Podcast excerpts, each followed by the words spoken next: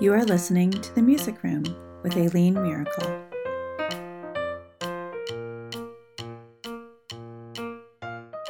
Hi everyone, it's Aileen, and welcome to episode 49 of The Music Room. Today I'm going to talk to you about pacing in the music room. So, the reason that I came to this topic is I talked in my last podcast episode about how I had a giveaway on Instagram through my Insta stories and got so many great ideas for blog and podcast topics. And one of those was pacing. And I thought this was a wonderful topic because pacing can affect your lesson and your classroom management. So if you're able to have the perfect kind of pacing, then it's a win win.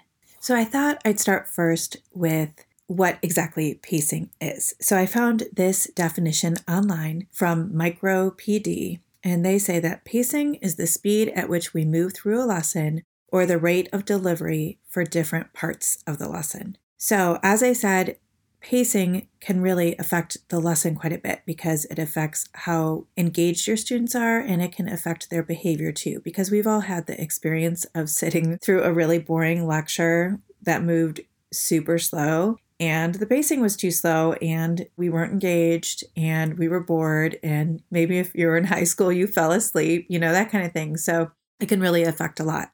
Now i think a lot of times in the music education space when we talk about pacing we're always talking about quickening our pacing which i think as a rule of thumb that's typically what needs to happen is that our pacing needs to be faster. However i will say that i have seen some lessons that i thought were paced too fast so, quicker, I don't think is always better, but generally, you know, lessons typically need quicker pacing, but not always. Sometimes it's too fast. And, you know, I think especially just having Kodály training that we are so focused with the Kodály philosophy on lots of singing and lots of activities, which is great because kids really do need that a lot of times. But if we're not giving them time to reflect on their learning and we're not giving them time to discuss, then we're not extending their learning as we could. And that, you know, you can add discussion and reflection into your lesson and still keep up good pacing. All right, so this will probably be another quick little podcast. The last few podcast episodes I have done have been pretty quick, but today I'm going to talk to you about five easy ways to improve your pacing. So, number one is to talk less. This is something that I learned in my Kodály training that I think is so important. I think sometimes when we're teaching, we think we need to explain everything. So, you know, example of this would be Hi, first graders. Today we are going to sing Wee Willie Winkie. And the reason we're doing this is because it's a great song and it'll help us learn So Mi. And this is what I expect you to do. Da da da da da. You know, now you may be in a situation in which your administrator requires you to have more clarity with the students about what you're doing. But I still think that we can talk less, even if you're asked to be clear with what you're expecting of students. So it could be simply like the title Wee Willie Winkie is on the board, and you do Ready Sing as you're pointing to the title, right? Or it could be that you play it on the recorder and they figure out it's Wee Willie Winkie and off you go. So I do think it's important that you are clear with your expectations with students, and we'll get into that later. But I think a lot of times when we are doing activities or songs with students, it could be, you know, if you want to do echo clapping or something, instead of being like, oh, hey, boys and girls, I'm going to do some four beat echo patterns, and I would like you to be my echo. You could just say, be my echo, and start clapping, and off you go. So, again, just being like more succinct with what you say really helps that pacing because then an activity that may have taken seven minutes might then only take four because you're not talking so much. And I think a good way to get around, you know, if your administrator is asking you to have more clarity with students or more transparency about what you're doing in a lesson, I have an agenda on my board and I've talked about that in other podcast episodes, but I really love that agenda because I can show students what we're going to do in that lesson. I don't mean that you know, I have every single song title up there because sometimes, you know, I am playing a song from the recorder and they have to figure out what it is. So I don't want to say Apple Tree if they have to figure out it's Apple Tree. So you could just say mystery song or singing game or that kind of thing so that not everything is spelled out if some of it is discovery learning and you want them to figure some of that out, but at least gives those kiddos that really love to know what comes next kind of like a map to follow. And then if your administrator wants you to do I Can statements, then you could put your I Can statements up there. If they want essential questions up there or whatever that might be. And I do sometimes, you know, pause and say, can someone read the first I Can statement? And they read it and off we go. Again, I don't have to have this huge discussion about why this is important. Again, maybe your administrator wants you to do that, but I really do think you can be more succinct with your words and have better pacing that way. All right, so that was number one talk less. For number two, routines. So having some kind of routine that the kids know what they're doing when they enter the music room. It really helps with that pacing because they just know this is what we do when we come to music class. So I will give you an example. With first grade, I often have them come in singing a song or speaking a chant that they know. So let's say Apple Tree. As they're, you know, following me into the room and I'm winding them into a circle, I'll give them a ready sing and we sing Apple Tree. And we went into a circle and we play the game. And they always know we begin music class with a singing game or with a chant or some kind of game. Once we're done with that game, then we sit down and I do Here We Are Together, which is a great gathering song. If you have another gathering song, that works too. So it's just, Oh, here we are together, together, together. Oh, here we are together in music today. And on the day I have them hit the ground, you know, like the ground in front of them. And then we go around the room and sing everyone's name. So we would do like with Mrs. Miracle and Macy and Jenna and Scott. And you keep going around the room, right? And then at the end of that, after we've gone through everyone's names, then we sing, Oh, here we are together in music today. And then after my gathering song. Then I go into solos. And I apologize, I don't have a tuning fork with me right now, so I'm just pulling a pitch out of the air. But for first grade, I would sing, Hello, first grade. And they would sing, Hello, Mrs. Miracle. And I might sing, How are you today? And they sing back to me, however you're doing, I am tired, or I am excited, or whatever. And then we have a few questions back and forth as a group. And then I'll ask anybody who would like to sing a solo. And I have a little toy microphone that I use. And I usually listen to maybe four to six students sing solos every day. I have heard of some music teachers singing to every single student, and that could work too. I just like to do maybe four to six a day. And then at some point in the marking period, I have listened to all of the students sing a solo, and some of them I've listened to several times.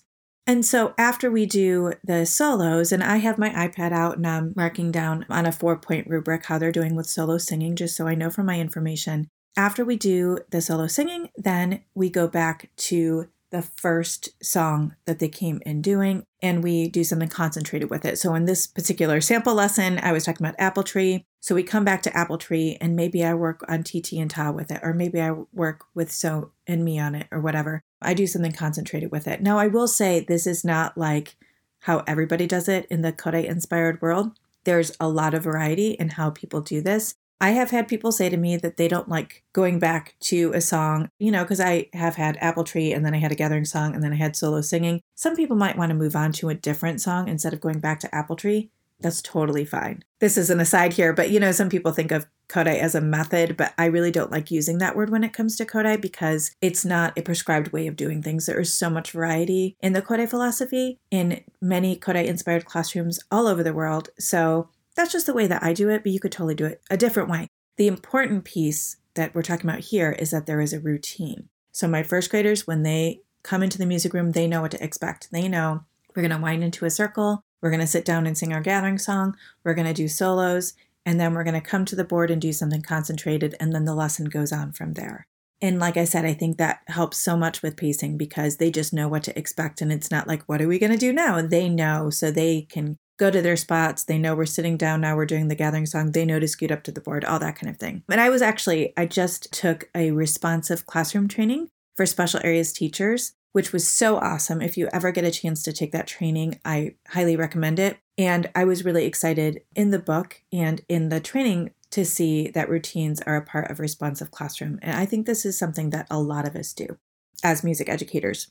I'm going to give you one more example with older students. So, with my fifth grade, I've tried a few different things, and I'll give you two different things that have been successful. And I kind of go back and forth between these two ways of starting the class. So, I had been doing a singing game but obviously we're using, you know, older material for fifth grade. So let's say we come in and we sing like Chumbara or Son Macaron or something like that, or Yechup Drum, and we do a game with it. And then I have been doing a mindful minute with them, which I got the wording from a book about mindfulness. I can't remember the name of the book off the top of my head, but I will try to find that and put that in the show notes. Which, by the way, just in case maybe this is your first time listening to the podcast, my show notes are on my blog at mrsmiraclesmusicroom.com. And then you can click podcast to find this episode, which is episode 49.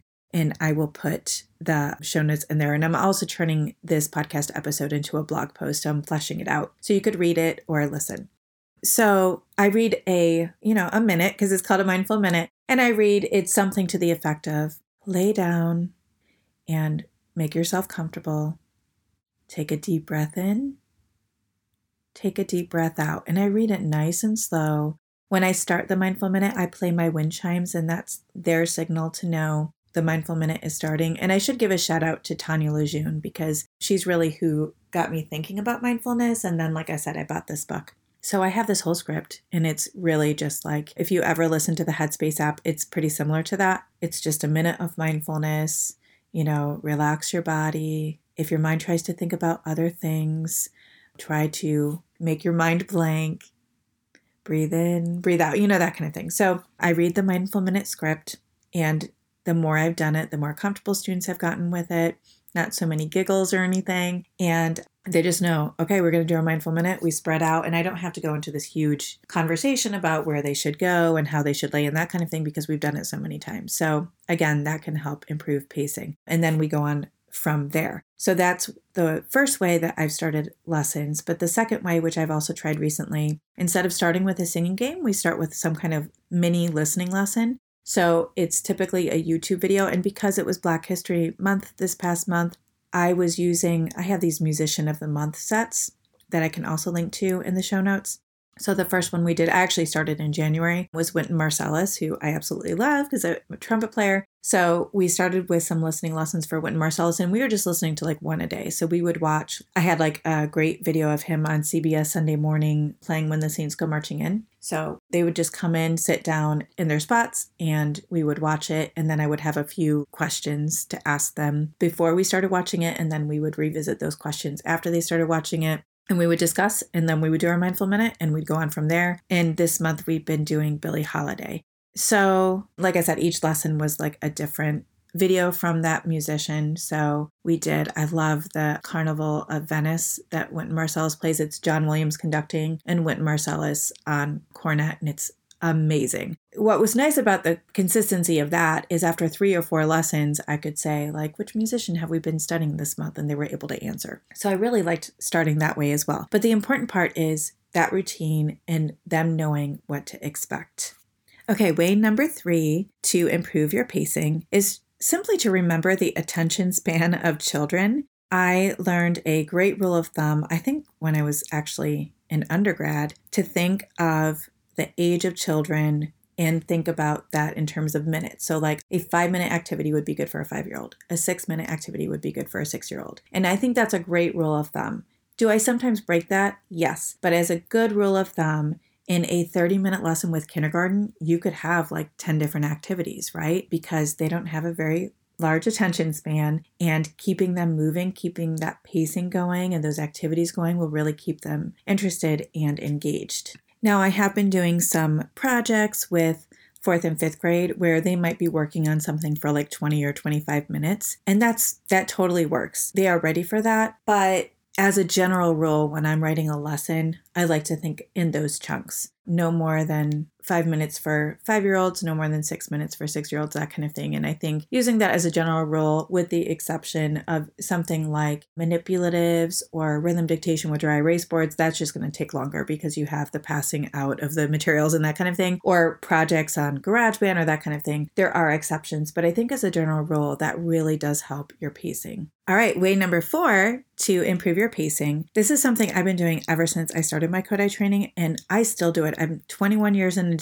into teaching, and I'm still doing this. I write times into my lesson plans. So on my lesson plan template, I have it's just in Word, or you could do this in Google Docs. I have a column that has pretty much like estimated time. This is how much time I think this section of the lesson is going to take. And I still fill that in. And I don't necessarily always follow it. Like sometimes something takes a little bit longer, and that's okay with me. Like I'm not a stickler, like, uh oh, you know, they're asking too many questions and this is going overtime. But in my lesson writing, it is so helpful to have that time in there because it really helps me see the lesson as a whole. And it helps me to make sure that I'm not spending too much time on any one thing and I'm keeping my pacing going. I do have a couple free lesson plans in my TPT store that I can link to one for kindergarten and one for first grade. So you can see my time allotted and what that looks like so that if you want to try that in your own lesson plan writing,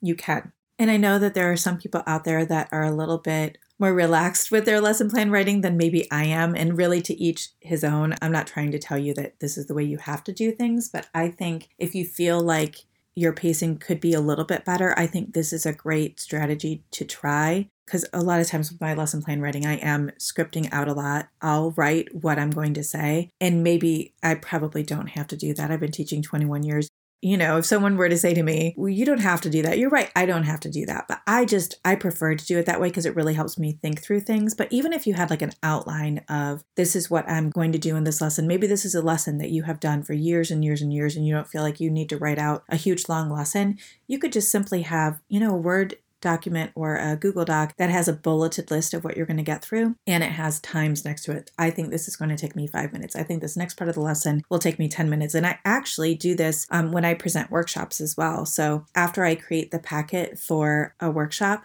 I'm usually doing like four hour workshops unless it's at a conference, and then they're usually one hour. After I put together the packet, then I will go through every single thing that I'm doing in that workshop and I'll write down how many minutes do I think this activity will take? And that helps me know do I have enough material?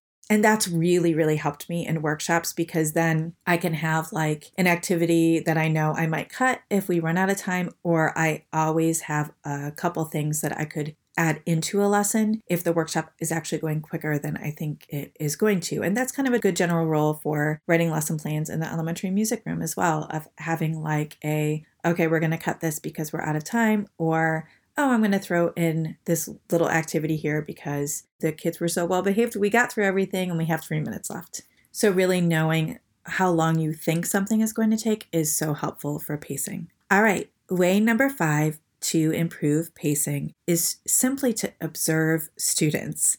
If you are doing an activity and you're looking out at your students and you see that they're just getting a little bit antsy, maybe it's time to move on. Now, maybe you have kids that are antsy no matter what, but if like the majority of your classes you're looking at them, you see them getting too antsy, move on. Even if your lesson plan doesn't say you should. I think this is kind of hard, especially as a newer teacher, to understand. Like, I've written this lesson plan and I'm going to follow the lesson plan. And I've seen student teachers who have kind of struggled with that. And I completely get it. I, at one point, struggled with that too. You write this beautiful lesson plan and you want to implement it exactly how you wrote it. Well, sometimes that's not what's best for students.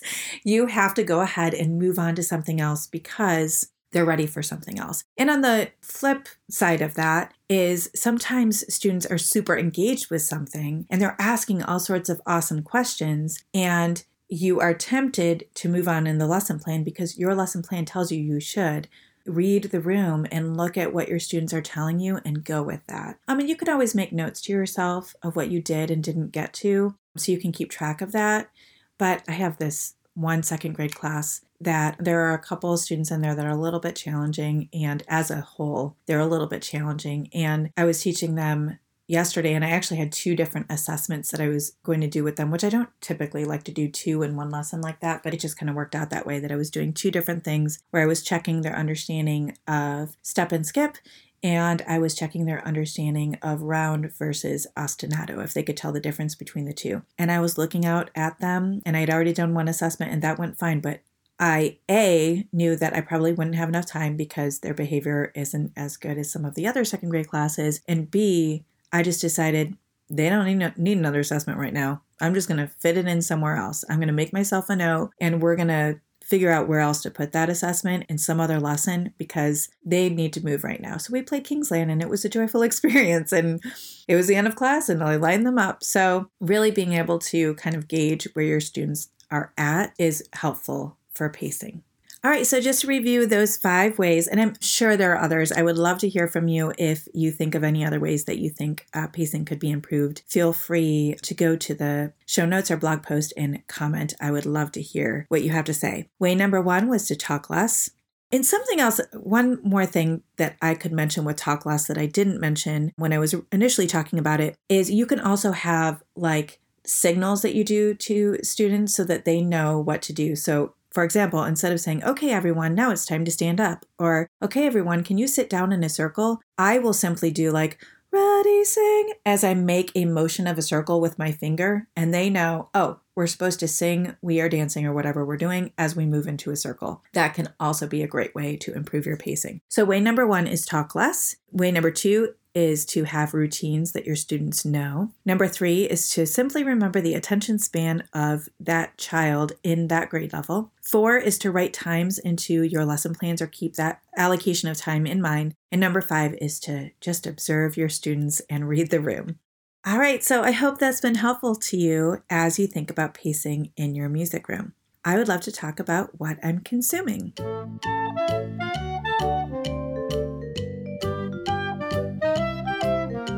All right, so I already kind of touched upon this, but I'm going to go ahead and mention it. Last week was called Responsive Classroom for Special Areas Teachers. It was a fantastic training, and they have a book that's specific to special areas teachers called Responsive Classroom for Special Areas Teachers, which I will link to in the show notes. It is a really great book. I was super excited to get it for free. And I say for free, but it wasn't exactly for free because my principal paid for the conference registration and that came with the conference registration. But I've eyed that book a few times at music conferences and thought, oh, that looks interesting. I wonder what that book is like. And the book is really, really great. So we were able to dive a little bit into it during the one day training. But there are whole sections of the book that we didn't get to touch upon because we were only together for a day. So now I'm going back through the book and I'm reading, like, I just finished the chapter all about routines. And even though I'm already using routines, it helped me rethink, like, okay, should I change it up a little bit? Are there any other routines I could add? That kind of thing. And I think it would be a really wonderful book study if you do book studies, especially with special area staff, that would be a really great one. All right, so that's it for today. Thank you so much for listening. In my next episode, which will be episode 50, woohoo, I'm going to be having Katie Minichi back on the show, and we are going to talk about lesson planning. I actually got this idea from Tanya and Carrie from Music Teacher Coffee Talk because they had a really great episode, which I will link to in the show notes, about lesson planning. And they gave specific examples. I think of like a kindergarten lesson plan and a fourth grade lesson plan. But because Katie and I actually both teach the same grade level and the same classes, like we both teach third and fourth grade, and I have them one time and she has them the second time, I thought it would be really interesting to talk about what, let's say, a fourth grade lesson plan looks like with her and then what it looks like with me or third grade. We haven't decided yet which grade level we're going to talk about, but I thought that would be interesting. So that will be episode 50. Thanks again. I really appreciate it and have a wonderful day. Happy teaching.